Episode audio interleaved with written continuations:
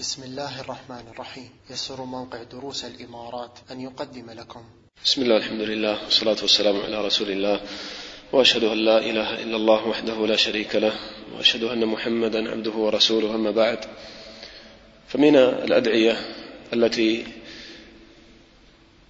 يدعى بها في القنوت قنوت الوتر ما ثبت عن عبد الرحمن بن عبد القاري قال وكانوا يلعنون الكفرة في النصف الأخير من رمضان.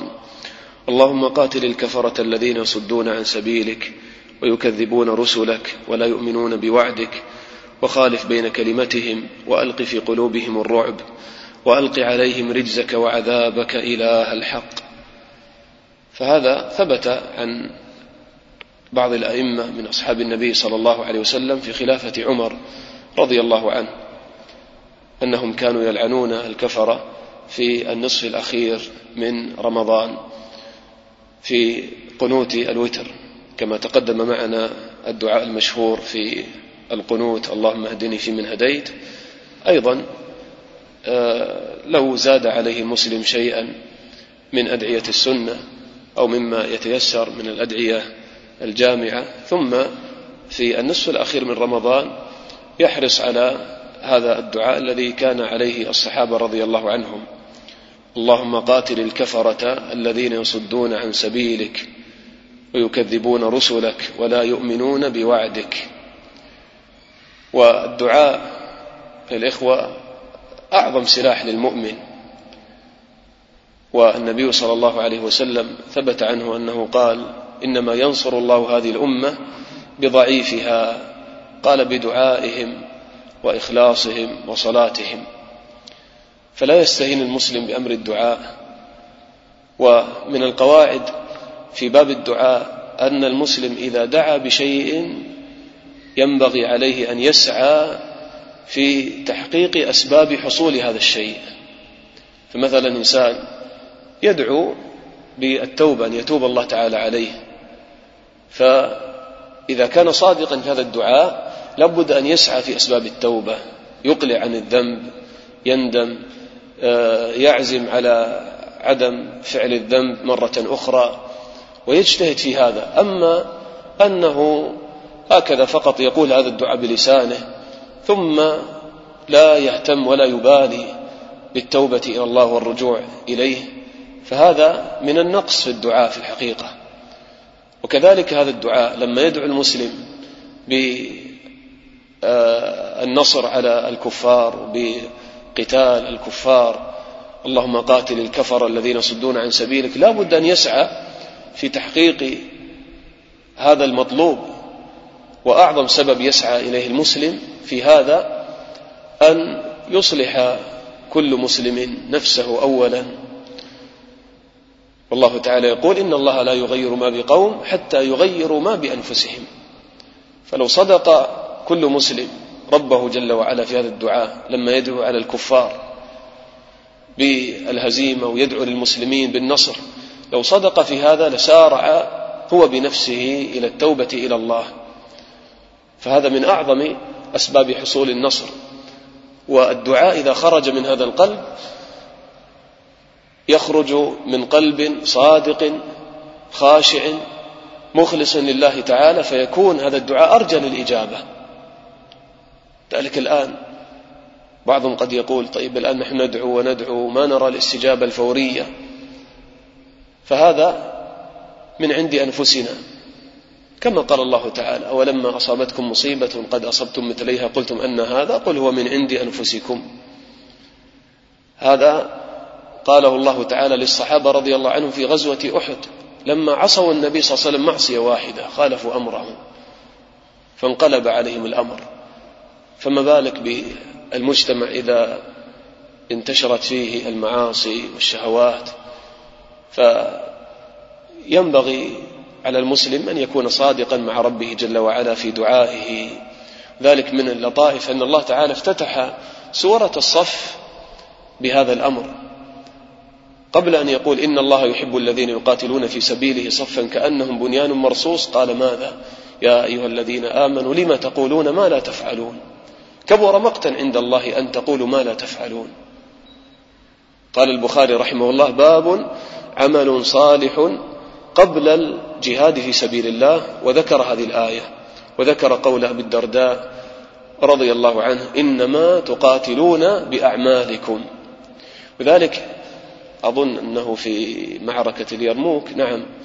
لما استنجد بعض الصحابة رضي الله عنهم بعمر وطلب طلبوا منه أن يمدهم بجيش. فأرسل إليه عمر رضي الله عنه رسالة فيها الحث على الدعاء.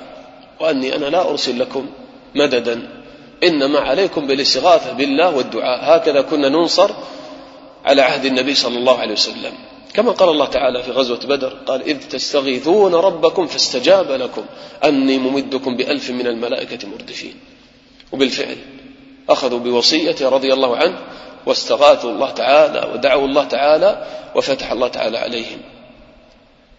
فإذا الدعاء الإخوة لا يستهان به ولكن أيضا ينبغي على المسلم أن يصدق مع ربه جل وعلا وأن يسعى بفعله في تحقيق المطلوب بفعل أسباب حصول هذا المطلوب الذي يدعو به. اللهم قاتل الكفرة الذين يصدون عن سبيلك. وهذا فيه ذكر لبعض صفات هؤلاء الكفار مما يعجل بأخذهم وهزيمتهم فهم يصدون عن سبيل الله. قالوا يكذبون رسلك ولا يؤمنون بوعدك. قال وخالف بين كلمتهم وخالف بين كلمتهم لأن القوة في الاجتماع كما قال الله تعالى آه قال ولا تفرقوا قال ولا تكونوا كالذين تفرقوا واختلفوا من بعد ما جاءهم البينات. وفي الآية الأخرى قال يا أيها الذين آمنوا إذا لقيتم فئة فاثبتوا واذكروا الله كثيرا لعلكم تفلحون ولا تنازعوا فتفشلوا وتذهب ريحكم. واصبروا إن الله مع الصابرين. قال وخالف بين كلمتهم وألق في قلوبهم الرعب وألق عليهم رجزك وعذابك إله الحق. وألق في قلوبهم الرعب. فهذا من أكبر أسباب هزيمة الكفار. وهذا يحصل إذا خاف المسلمون ربهم إذا آه، خاف المسلم ربه.